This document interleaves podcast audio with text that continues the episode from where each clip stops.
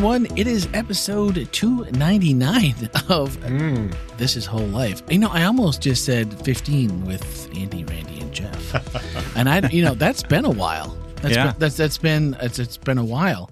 So I don't know where that came from. I've got lots of paper. See, here's the problem. My laptop is broken.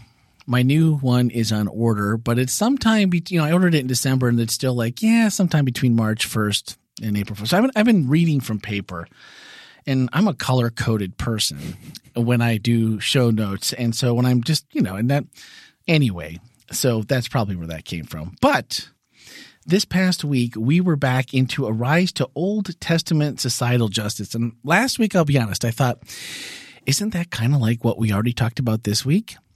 Was it? Um, I mean, in the same vein, hmm. but it was totally different. And the teaser you gave us at the end of last week's podcast episode gave me hope that it wouldn't be, and it wasn't. But after this week, I feel like we started, we kind of, you know, the, the messages with Bernie, and then as we've started into, we continue into Arise, and then, and I feel like every week the bar gets raised a little bit and not by huge huge amounts but it's like it's like this growing thing and i'm like if we keep going in this for a lot longer we're going to get tired of climbing aren't we You saying you need a little mental break, Randy? is that what you're needing? no no it's been it's We actually can help you out.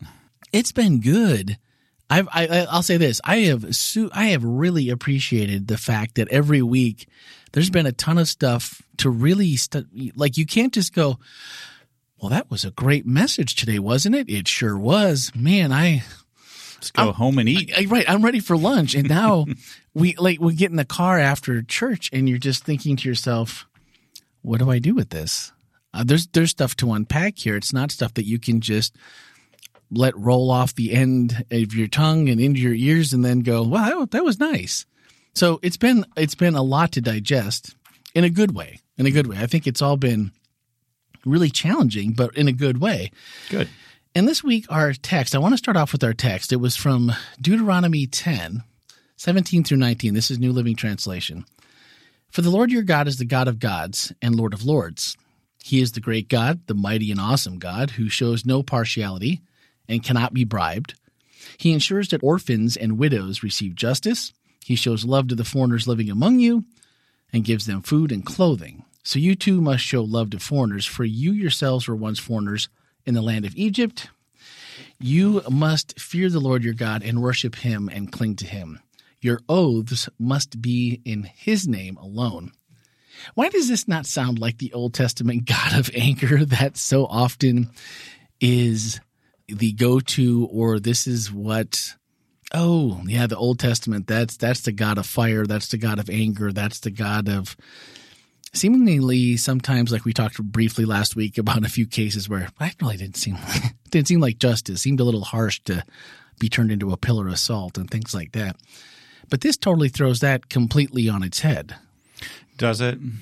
I think it does. I don't know. Does it? Does it not? Am I I looking think at it? I don't know. I guess what I'm I guess what I'm trying to say is uh, I, I grew up in a different era than the current one. So I Yeah. grew up in, a, an era when you got spanked for things. I don't know how it was for the two of you, but I grew up in an era where the uh, spare the rod, spoil the child, child. was taken quite seriously and and literally.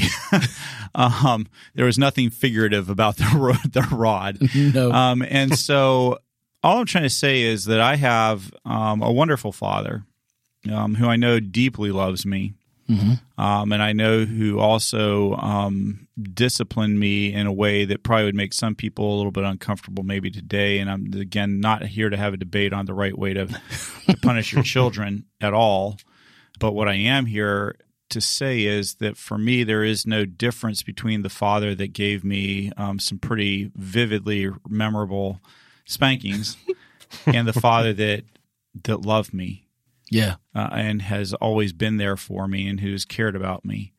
And so I think that sometimes a little bit of a mistake to think that somehow you being loving means that you are weak or that you're not, you don't defend right and wrong and that you don't stand up for what's right. So at the same time, I think that there are those who really get a lot of joy out of a God that's kind of capricious mm-hmm. in his uh, in what he does and, and kind of takes gleeful joy in creating suffering and pain in those mm. who have annoyed him.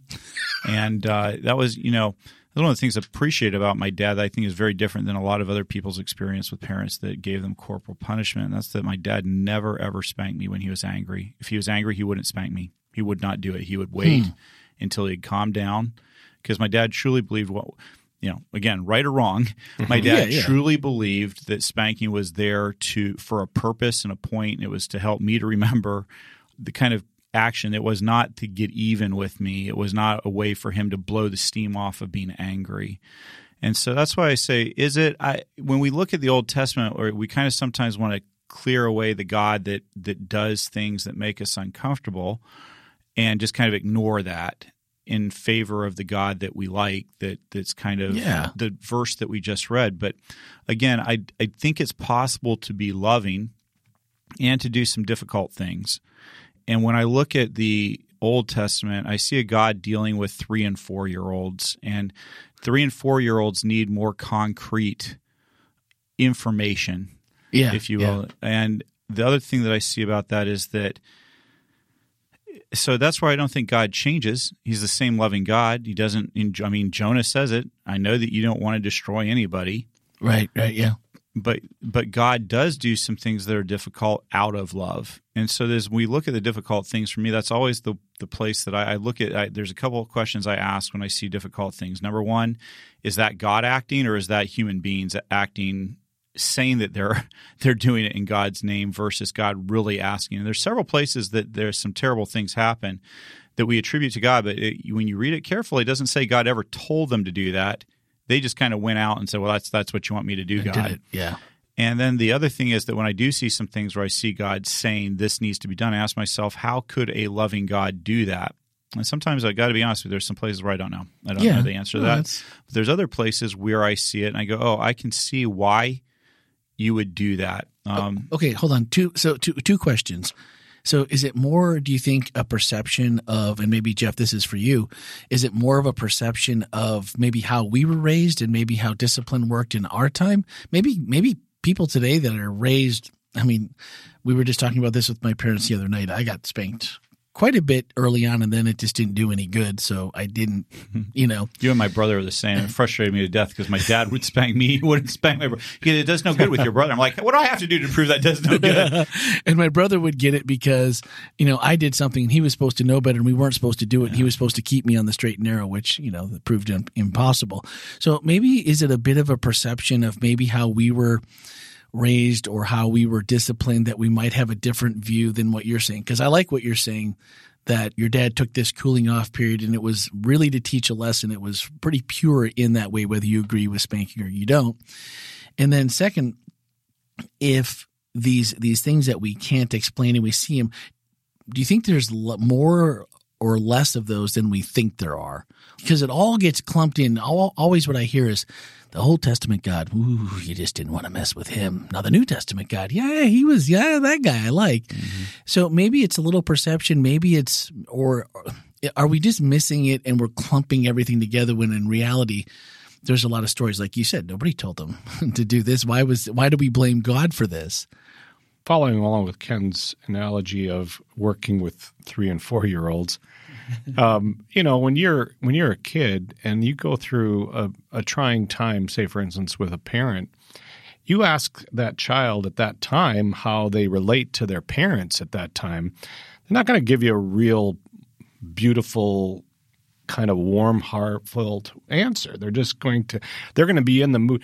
And sometimes I think we look at this from the standpoint like Ken mentioned, we look at it from the standpoint of these are and I hate to use this word, but these are implied understandings sometimes by people who see God their way and understand Him in their context.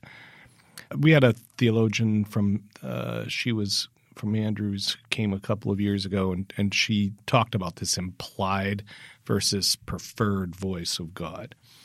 And it was it was it was a beautiful understanding of the Old Testament. I think Ken's right. I, well, I believe the same way the Old Testament gets a bad rap on these things when we all of a sudden take one picture and say, that's the God of the Old Testament. Well, actually, there's a whole lot of other great pictures that might completely differ Different, from that. yeah. I don't disagree necessarily. I'm, but I know there was a time in my life that if you'd asked me the same question, I would have given you, I would have given you that same answer. That God of the Old Testament very different than the God of the New Testament. Absolutely. So, and and maybe it's just a where we are in our journey. But I But guess I, want to really touch back on what Jeff said because I think that's really brilliant. You ask a three year old to describe their parent, you're going to get a different description than an 18 year old. Oh yeah, And so, especially, you're going to get a different answer from a three year old that's just been disciplined. Mm-hmm. And they're going to view the rest of the world through that lens. And so, I guess that's my, that's where I just, I feel like it's worth kind of considering that the Bible, we have this, sometimes we have this impression that God just wrote it out and then handed it to somebody.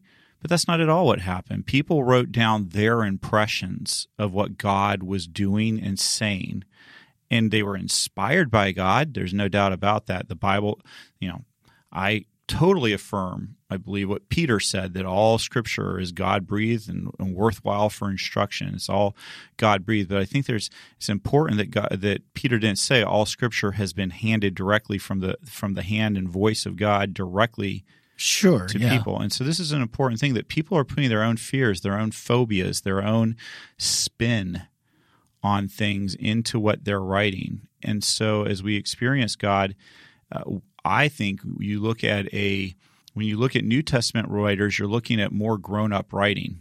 Okay, You're looking at people who have a deeper understanding of who God is. There's more. There's literally more millennia of time that's gone by that they've had an opportunity to experience God, and so their understanding deepens. And you would hope that the same would be true today. That our experience is deeper as we see God's works and understand. Think about. It. I mean, if you were an Israelite, there was there was no Bible. yeah. All you yeah. had was the stories and traditions that you heard around the campfire. Today we have a Bible that we have the scope of history that we can look at. And so yeah, God was a little bit more concrete, a little bit more in your face. He had to be to Sure. to, to get their attention to help them understand. So would it be fair then? I don't want to call anybody a three to five year old as they're disagreeing and saying that. Well, I don't want you to think that well, that's what we're saying that you're a three or five year old if that's how you see the Old Oh, Testament no. God. But at the same time, is it fair then to say, just like you mentioned with the writers and, and where they were at, and they there was a little bit of their own journey, their own spin in there. If that's your journey, and maybe the three year old you and the 18 year old you that got punished by people, maybe there wasn't a lot of difference in the results or in how you were treated. And so your answer may be closer to the same than it would be different. For someone that's in that place and they're, they're maybe projecting a little bit of what they've gone through into those instances to see it more negatively, what can we say or what can, how can we help them move into a different picture without maybe spending a long the thing I always worry about is we spend long journeys around a lot of times away from God because this is my view and it may be it may not be the correct one. I mean I I saw that for a long time and that's not my view of God now, but it was then. How do we help people take shorter shorter distances around so that it's not like wow, I wish I would have known that you know five years ago or i wish i would have realized what i was doing in my part or what i didn't realize i'm not sure what the answer is Well, I think the short answer is seeing Jesus, which is a really, you know, that's that's the best thing about the Old Testament is and that's the, again, I think the Old Testament is extremely important to have. We we don't understand the New Testament without the Old Testament. And the Old Testament actually shows this same God now personified in Jesus. And so we get a chance. So that's that's the short answer is that the the quick way to understanding the Old Testament and the God of the Old Testament is look at the Gospels and see the life of Jesus. I think that I think that just gives so much um, insight into that. The the other side of that is that people in the Old Testament were using narratives and stories and And you know, we read in the in the New Testament, we read you, you see more what we would call today as exegetical theology, you know, where we take things and we make concepts from them. And Paul was a good theologian and so forth. But there's theology in the Old Testament too. Right. Yeah. And so I think it's taking these stories, these narratives that get played out, and then looking at God through that lens, and that maybe this is a long play, but realizing what it does to you in your own life in terms of looking at the, the three year old versus the 18. Actually, to be honest with you, I would say 21 to 22 year olds because I didn't really understand the, the, the commitment my dad had mm, to yeah. me and to our family until yeah. much later on, realizing those, those things I complained about were actually his his commitment to keeping our family together. And you know work he worked long hours and I blamed him for that for you know, and uh, I, it, took me a while to understand that. So I think understanding in the context of our own experience. But maybe that's why things even take longer today because, I mean, you and I, and I don't know, maybe Ken too, I don't know when, like, when did you join the workforce? We all joined the workforce. I mean, I got my first job outside the house when I was 12. I mean, yeah. I rode my yeah. 10 speed to a produce farm. If you start families, you know, people are starting families younger now, and maybe you don't see some of those, like you just said, in your family dynamics. Once you start becoming the breadwinner and you start paying for everything and you start realizing what it takes to put together you know hold everybody together you you get a different view. Maybe that's part when you it. realize the world doesn't revolve around you. I think the other thing I just encourage people because I want to go back to what you said about well how do you how do you help somebody who maybe is yeah.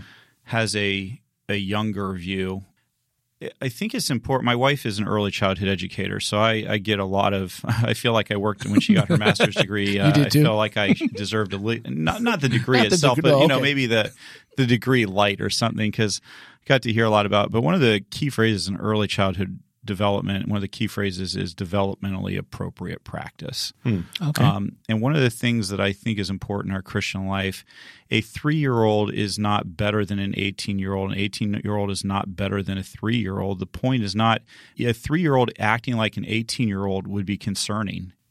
yeah. it, it would be. It would be very concerning. They need to be where they're at for their own development. And and so a big thing in early childhood education is not to force a child to do something before they're developmentally ready, ready to do that. It, yeah.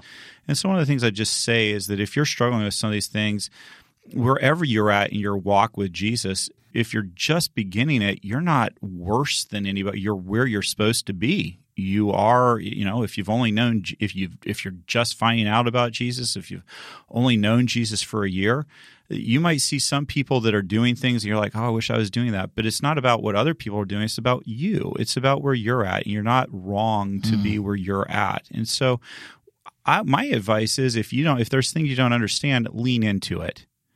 Don't let it discourage you. Don't give up, but lean into the lean into the hurt.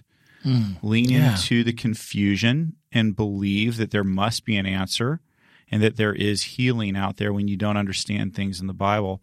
And give God time to allow you to grow at his pace, at, at the pace, pace, that's best for you. And don't worry about it. And then for those who are at a different place developmentally, don't look back at somebody who isn't at the same place you are. And we sometimes make this mistake of looking at people based on their chronological age and saying, well, you should be at this place mm. spiritually, developmentally. Well, no, no, you're not we don't know your story. Yeah, we don't yeah, know what sure. you went through. And yeah. so, so again, I don't. When we say three or four year olds, uh, that's not an insult. That's not somebody.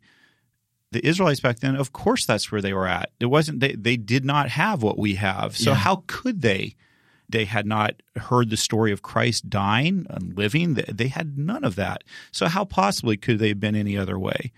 And so that's the point I want to make. I just I think we we just have to be really for those. I think we have to be careful about putting labels on on others, and I think we have to be careful about putting labels on mm. ourselves. We are where we are, and let Jesus grow us up.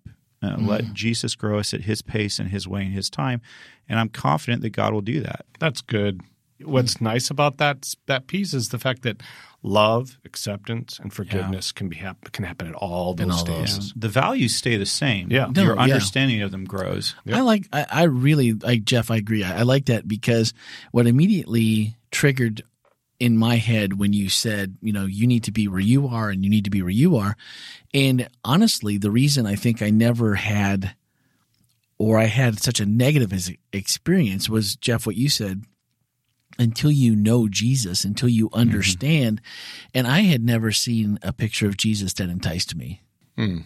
Uh, honestly, we did Sabbath school. We did great, uh, you know, first grade through through academy, through graduation, and never did I see anyone that was just like, man, I I am so happy because of Jesus in my life, or and I'm not saying there weren't people there, and and part of that was attitude, and there's a lot that goes into it. But it wasn't until I met Heather that I really saw in her.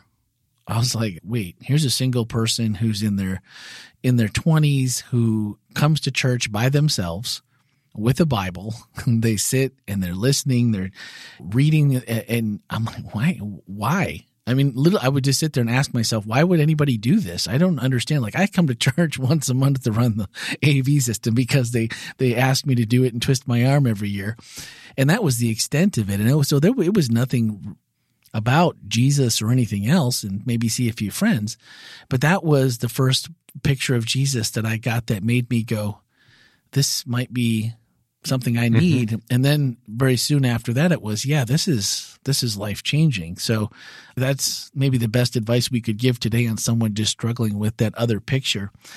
But maybe the next best thing, I really liked how you brought in the code of Hammurabi. Mm-hmm. Uh, I know last year uh, Ellie was t- learning that in, in homeschool, and we went through it as kids, but never uh, to put those two together. It's like, well, this is a piece of history, and this is a piece of history, but to actually put the two together, and then you realize that if you're saying that God is unjust, well, look at how much more the world is just not even unjust, but just crazy in comparison between the two. And I thought that maybe out of anything I've heard of every time you think about well god god is you know his laws are pretty punitive and they're pretty restrictive and they're not really great these laws are amazing in comparison. And and, and even in deuteronomy that's a great list of things we could all strive i mean just even if you were not a christian just things you could strive for to be a great person in today's society. Let me ask even you, if you just looked at that. Let me ask you a question. Do you think god ever created any laws he didn't believe in no, no, I don't. Why would he? It's a good question. I think he did. Yeah. Oh, I did he? Because oh, okay. Because of the context of culture and the place that he has to live in, or he has to. oh, I actually. Okay, I see what you're. Oh, I, I, I can actually give you an exact example. Okay. Jesus says it the the the, uh, the I think it's the Sadducees were giving Jesus a hard time about this uh, this woman who had seven husbands because according to the Levitical law, if a woman married a man and that man died without having children, then she was to marry the next oldest brother, and then he was to to uh, mm-hmm. sleep with her, have children with her, and then that her his older brother's name would go on. Well, in this particular scenario that Sadducees throw out uh, you know, uh, maybe I'm getting my stories a little bit mixed up here, but anyway, basically, this, the, you know, the woman has no children. But anyway, the point is, so yeah, I am getting it. Basically, they ask him, does the, does the law permit divorce? Basically, right. And Jesus basically says, yeah, it does, but it wasn't what God wanted. It's because of your hard hearts. Mm. That God made that law, and basically, what what was happening from my vantage point is God said, if I don't do this law, these women are going to be completely unprotected. I've got to do something that I don't like to do mm. for a you know for a good. And so I think that sometimes one of those. I think again, slavery is another one of those yeah. things that you're going to come across in the Old Testament that I don't think God liked it. I don't think God wanted it. I don't think God had, but He had to work within the con with the hard hearts that He had to work with to to do as good as He could for people and hopefully progress people away from from those sort of things. So yeah, and I think that's one of the the big mistakes when we try to go all literalist and say I believe everything in the Bible is exactly the way that God wanted it. Well, I don't. It, then then we're we should be you know we should be doing a lot of things that we're not doing right now. The thing that I thought about when you just said that was when obviously these rules, if you stop and think about it, and I was immediately thinking 10 commandments. So I was thinking way too narrow. And I don't think any of those maybe were, but if you think about the time and the place, these rules were made after sin. Mm-hmm. It, well, like we don't have a Ten Commandments or a uh, best of practices from God from the Garden of Eden when everything was perfect necessarily as a uh, how to live in society and maybe it wasn't needed or obvious. Well, who knows? Doesn't necessarily say well, one it's an interesting thing that there doesn't. We don't get a written law officially until Moses is right. handed to Moses, and yet there were rules, and and the Bible says that people were held accountable for those for those laws that God had that they were obvious in nature. And and when it comes down to it, when when Jesus says there really are two laws: love the Lord your God with all your heart, mind, and soul, and love your neighbor as yourself. It really comes down to those two things, and when you start looking at the law that God hands out in Leviticus, Deuteronomy, I think you're looking at a law that God's saying, I don't think God thought it was perfect. I think it was as perfect as it could be for the imperfect human beings that it was there to try to be there for. Well, and that makes perfect sense. I like, I, I really like how we're well, and you could say the same thing about the idea of of having a king. God, yeah. God didn't want really to have yeah, have yeah, that's true he allowed it, and you could say that God put that king in place, so to speak. So much of the the message this week, I just really thought put just uh, things in your in in front of you to make you think that if you were one of these people, and again, it just resonated with me because that was me for a long time that would have just said totally the two different gods and all that. It just kept putting things in front of you to think of and go, oh, well, if you think about it that way, and it really does give you a different picture of maybe what you believe about God and, and the Old Testament God for sure. The thing that really kind of struck me was in that verse, it's talking about the treatment of the poor, the foreigners, the refugees, the widows, the orphans, and the slaves. And the Bible says that the poor will always be among you. So I'm assuming that, you know, we can kind of clump all of these were in the poor. Jesus says that, but there's an interesting text I did not include this week that in I think it's Leviticus where it says there should be no poor among you. If really? you follow these laws, there should be no poor among you. So if we do what you're, and then two chapters later, it says you will always have poor among you. But, eh, which again, so I they, think is going to God uh, saying if you did exactly what I said, said, there'll be no poor, but I know you're not going to be, so there's always going to be poor, so make sure you treat them well. so so that was really my question. I mean, he's really given us the resources and the guide to say there should really be none of this here, but we just just like back then, I mean, we just haven't done our part. We just haven't followed through. We just don't have it somehow in us to well, you would think uh, you would think heaven would be at the perfect place, and yet still here we have the story this story of somebody who became mm. selfish or mm. somebody who became self-centered I, I do think that there is there is beauty in what god gives us and suggests but he's not certainly naive to understand who we are and to think yeah. that we're gonna and that's why forgiveness and I, I think it's not and, and, by the way randy i don't think it's just i don't i think that there will be poor not just because there are ungenerous people. I think that there will always be poor because there will always be people whether they are there are there are times where you try to help a person and they just won't take won't the help. No, they yeah, just won't. True. And again, that goes back to God's law. When you look at the law, what it was a two-way street. When he said there there should be no poor among you, there should be if you if everyone does what the law says, there should be no poor. And that's both on the side of the rich right. and those with less resources. If you're if you have less resources if you do what the law says you shouldn't be poor. And if you're rich you shouldn't be just tolerating going well you know they're poor they deserve what they get. So sure, it's a yeah. two we have a responsibility on both sides on both of that. sides. yeah no that's true. And that's that's often unpopular though. Yeah. As an idea that there are certain people that we've met. Our old church service, we kind of adopted this uh, homeless guy, and we were like, "Hey, we are going to just just support him." I, yeah. We don't know what that looks like, and at the end of the day, he's like, "Man, you guys are awesome." He's I haven't seen him in a long time. I think he moved back over to the coast uh, last time I saw him, and he was just like, "You know what? I'm just I'm just happy." Where I'm at. There's things about society I don't like and I don't want to be a part of, and I'm okay and that was hard for us to understand. Like, what do you mean you're okay? You sleep in a tent and you've been robbed, you've been beaten, you've been harassed by police. And he's like, but I just want to be where I'm at. So I think that doesn't register with us very well sometimes, but I also really enjoyed. I'm glad you teased because Heather was getting up and Emily was getting a little restless and she was going to get up and and I'm like, There's a lot of Bible verses. and I'm like, I don't don't know if I've crammed that many Bible verses into a sermon. like no, it was it was good And I was like, I was so worried about that. I was like, there's so. I mean, I want to show all the cool things that God is doing, but my goodness, that is a lot of Bible verses to read through. But So I I was think- afraid it was going to be a little through. dry. I think it went through well. And I also think, you know, that's the other two way street. You can present, and just because we can't get it all in in 25 minutes or whatever we have, that's on us to go back and double check and make sure Ken's work is right. Absolutely. So I, you know, and she was, Heather kind of stood up and I'm like, no, no, don't miss this part. This is really cool. Ken teased it on the podcast and I know she doesn't listen. So I, I knew she, I knew she would have, would have missed it.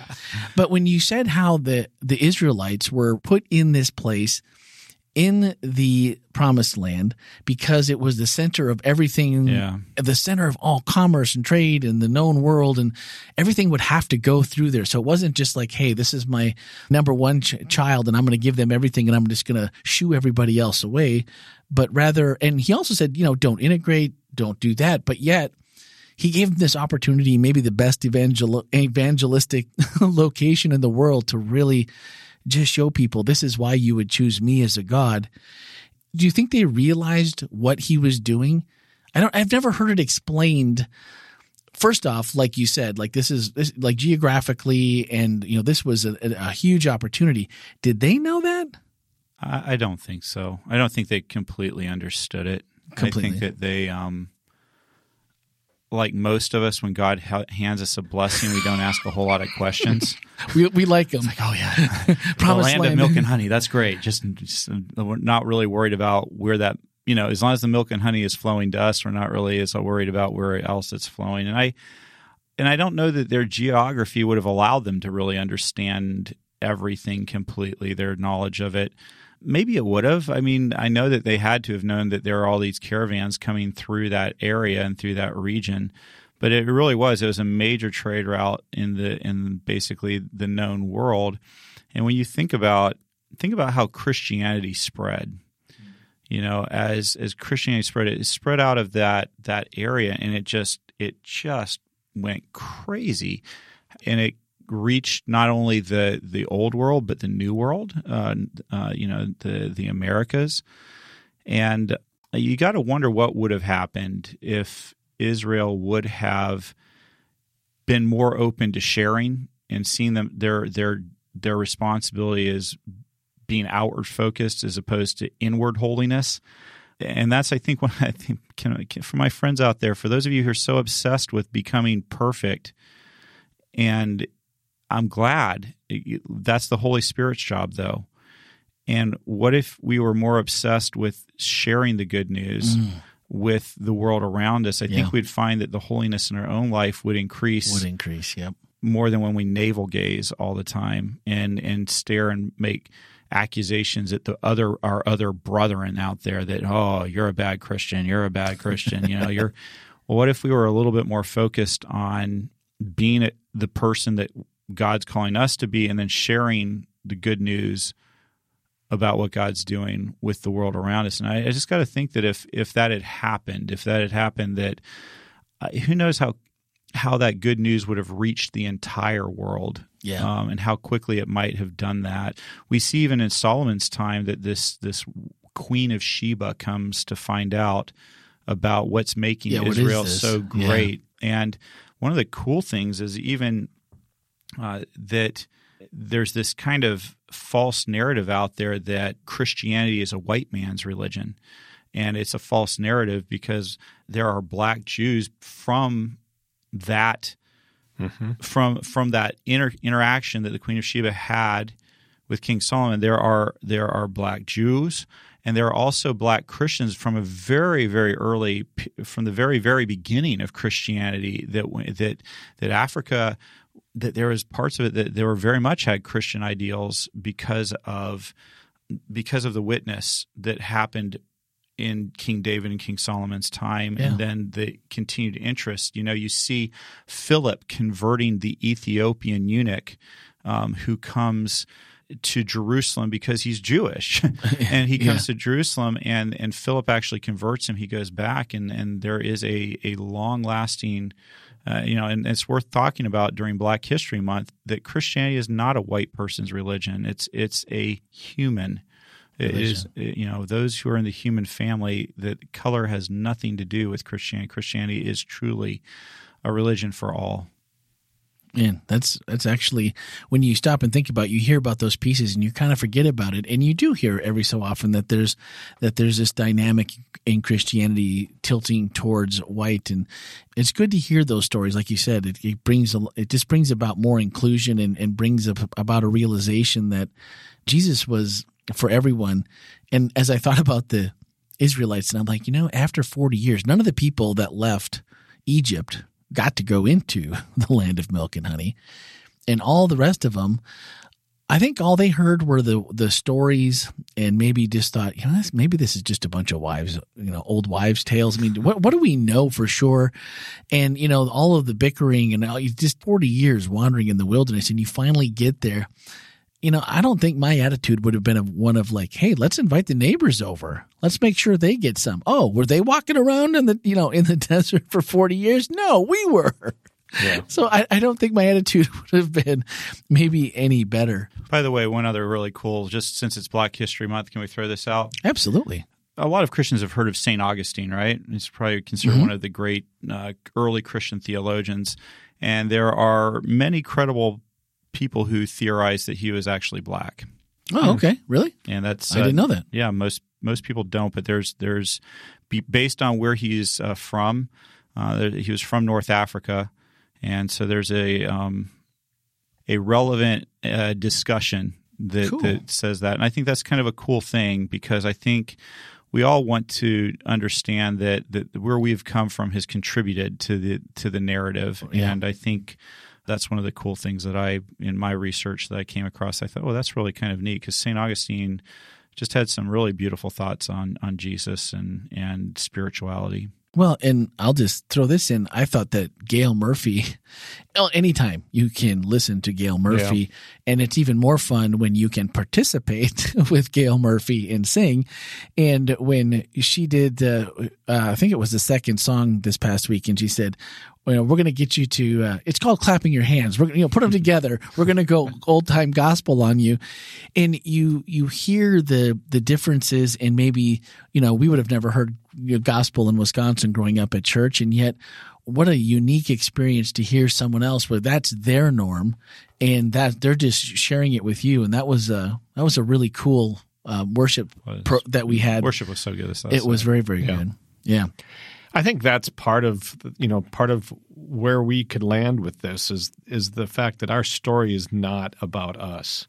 Yeah. Our story is not about what we have. Our story is about how we understand Jesus, and we get a chance to share that with others. You know, that's the story of Hezekiah. You know how Hezekiah forgot who had hmm. who had truly made him when Yeah. they came to visit. You know, the the chat this week, Stanley did a great job. He asked some questions and there was a lot of interacting going on with the those that were watching online and there was a lot of comments just thanking Ken just for the message and for where we've been over the last couple weeks and and staff for having the insight to put this all together. And uh, Ken, you made a comment. You said, We were created in the image of God. We most resemble God when we protect and care for the most vulnerable in our society. That was good. And I don't know who hears that. I, I and who you watch the news, you listen to, you know, radio, podcasts, media, each other, conversations that we have. And I feel like conversations that I hear around Whole Life Church are people that are excited when they hear about somebody else doing something really cool. And so I, I'm just wondering if there's anything or what we can tell someone. I know Trafina asked a question and we answered it during Q and A about where do we start?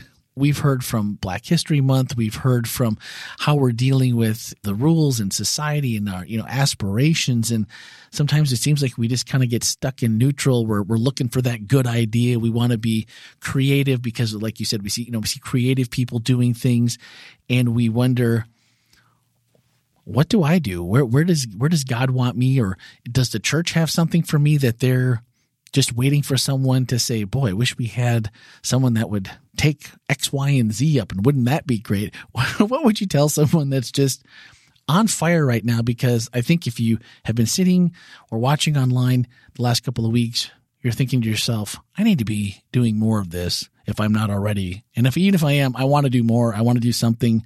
What do we tell people? First of all, I would say that they've already started.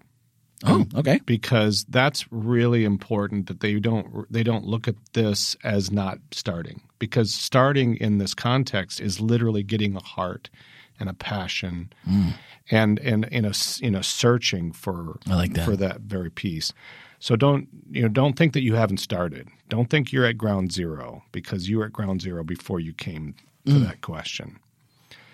Then it's uh, it is looking at those first of all that are around you that are you know i mean we've always said this in our church let's not try to reinvent something that's already happening yeah know? yeah for sure enjoy you know enjoy the community that's around you that's actually already starting to do some of the things that you're passionate about and um and then it probably my guess is the holy spirit will guide you into mm. some pieces that maybe resonate more with your wheelhouse now, Blackaby says that you should always look to see where God's working and then join Him yeah. where He's already working. exactly. I like that. so, yeah. like and that. so to me, that's one. And then the other one is if God lays something on your heart, if there's something that you just are passionate about, you can feel it in your bones. Yeah. You know, see if there's some other people who can join in. I tend to think that God doesn't usually send us out solo. It's not that He never does, but I think Yeah. usually He has other people that He lays a burden on their heart that's similar. So find those people and and go for it. But yeah, those two things. Where's God already working? And is God calling you to something that isn't there? And if someone has something on their heart and they're not sure where to go or who to look for, who do we send them to at the church that might be able to give them some direction? I would just tell them to eh, look for the pastor that that's kind of within the, their area of passion. Gotcha. You know, um, and if they're not sure who that pastor might be, they can reach out to uh, Angela, our executive assistant at the church. You can kind of direct them. Ah, You yeah, can you find me, any one of the pastors. You can t- say, "Hey, I've got this passion. Who's the right person to be talking to about it?" And would be happy to direct them to the right person. Excellent. All right. I really enjoyed this this week's message and I not that I wasn't expecting to, but I just really thought that there were multiple things that again, uh, don't miss the message. If you did, uh, swipe up in today's show notes. Speaking of Grace has the has the message up already. Go and listen to it because there's a lot there to unpack. Listen to it more than once. I've listened to it, I think, three times now, and each time it was a, just, oh yeah, that that fits here, that fits there, and it's a lot. Like Ken said, there was a lot of Bible text, and there was a lot to digest, but it was well worth the time to, to, especially if you're just someone who's been thinking, you know, I don't, I love God, but maybe, you know, there's things that hold me back and maybe it's my view. And, and I, I just, I think you'll find a lot of really good pieces that uh, you'll find there to just see this all in a little bit different light than you have before. So we only really had one question that we didn't get to. There was a lot of comments. And Ron asked, should we still look at the cross as a transaction? Blood for life versus life for life? That's such a deep question. It is. Uh, that's a really smart person asking that question. I'm not sure if I'm as smart as the question. There's a part of me that says yes. There's a part of me that says no. Okay. Um, So maybe the right answer would for me would be I'm not sure. There is. It's hard to say it's not transactional.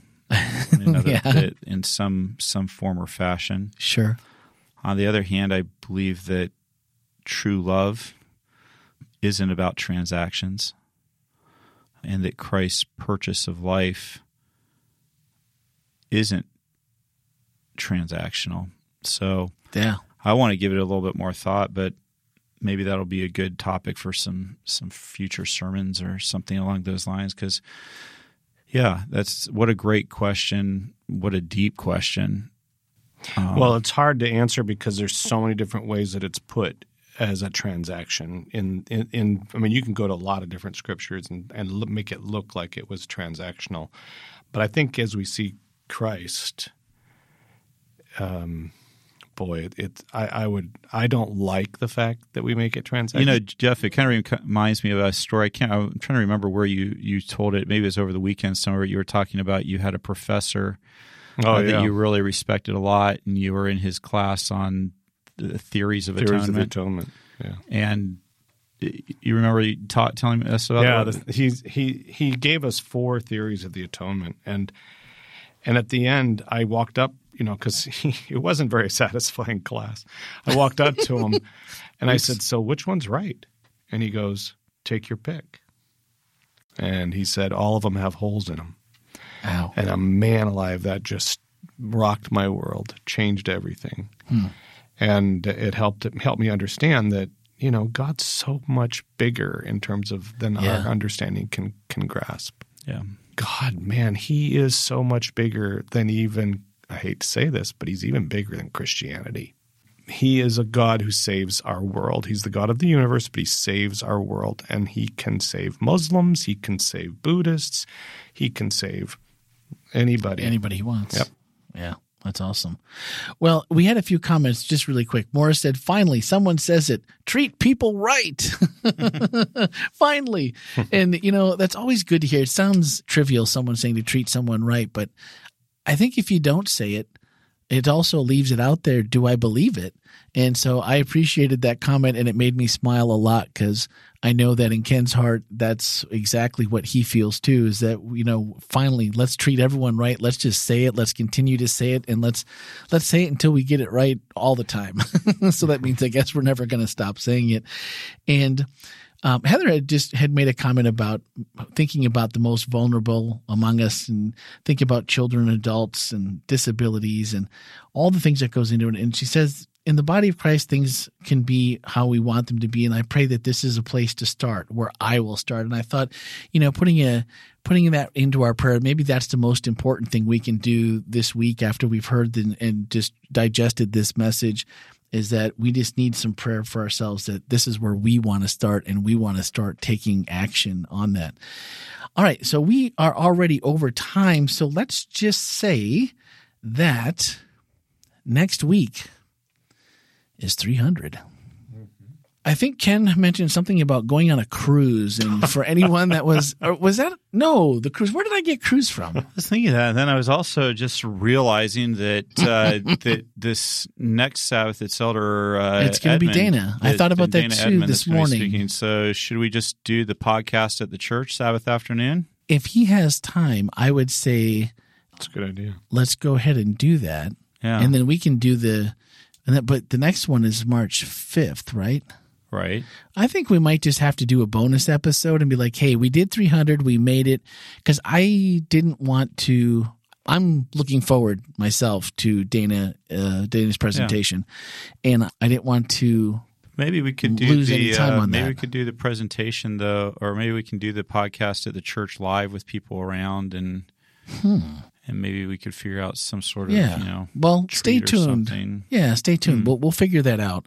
And that was a suggestion someone did have. Is like, well, why can't we just come to the church and do it? And I said, Yeah. well, I'm sure we could, um, and we can we can set that up. We do it at church retreat, so there's no reason we can't do it there. So stay tuned, and um, Yeah, maybe we can do it right after the seminar. oh, that would be fun. Yeah, we could Sabbath this afternoon. So seminar starts at three. Should be done by four thirty, five. okay. Then we maybe can do the seminar. uh, Do a podcast for thirty minutes or so after. Yeah, yeah. Let's Anybody wants to hang out can can watch it being uh, being done. Yeah, we might even be able to just uh, turn on the stream and uh, just Yeah. point a camera or two. That doesn't take uh, a ton to do that. I don't know. We'll see. Are we going to stream that afternoon program? We are. Oh, well, then that'll already be set up. It'll be even easier. Look at Ken thinking on the go. So that'll do it for this week. I hope buy a bunch of Snickers bars and bring them and throw them to the people who stay and watch. that's right. Bring your, you know, bring your favorite treat to share. Maybe that, maybe you could do that. You know, I personally, I'm a fan of race. Almost as good as a cruise. almost. Yeah, that's almost. pretty close. I, uh, Yes, I will have to say that for four hundred. I'm a personal fan of like Rice Krispie, homemade Rice Krispie treats. Although that's probably not the best thing to eat it while you're on the microphone. Yeah. Get stuck in your teeth, all that good stuff. No, probably not. Anyway, I hope you enjoyed the message this week as much as I did, and I would encourage you again to go back and watch it at wholelife.church slash live or catch it on uh, Speaking of Grace, but it was a, just a message you're not going to want to miss. So stay tuned next week. Special guest Dana Edmond will do something in the afternoon. And hey, we haven't actually videotaped one of the podcasts since wow, I think second season. So you could actually see it as well as hear it if that's your thing, or you can stop by and hang out and get your question asked right away. Don't wait for us to ask it. So that's going to do it for this week. Thank you, as always, for sharing the podcast and for your comments and your support. And we appreciate it. And just have a great rest of your week.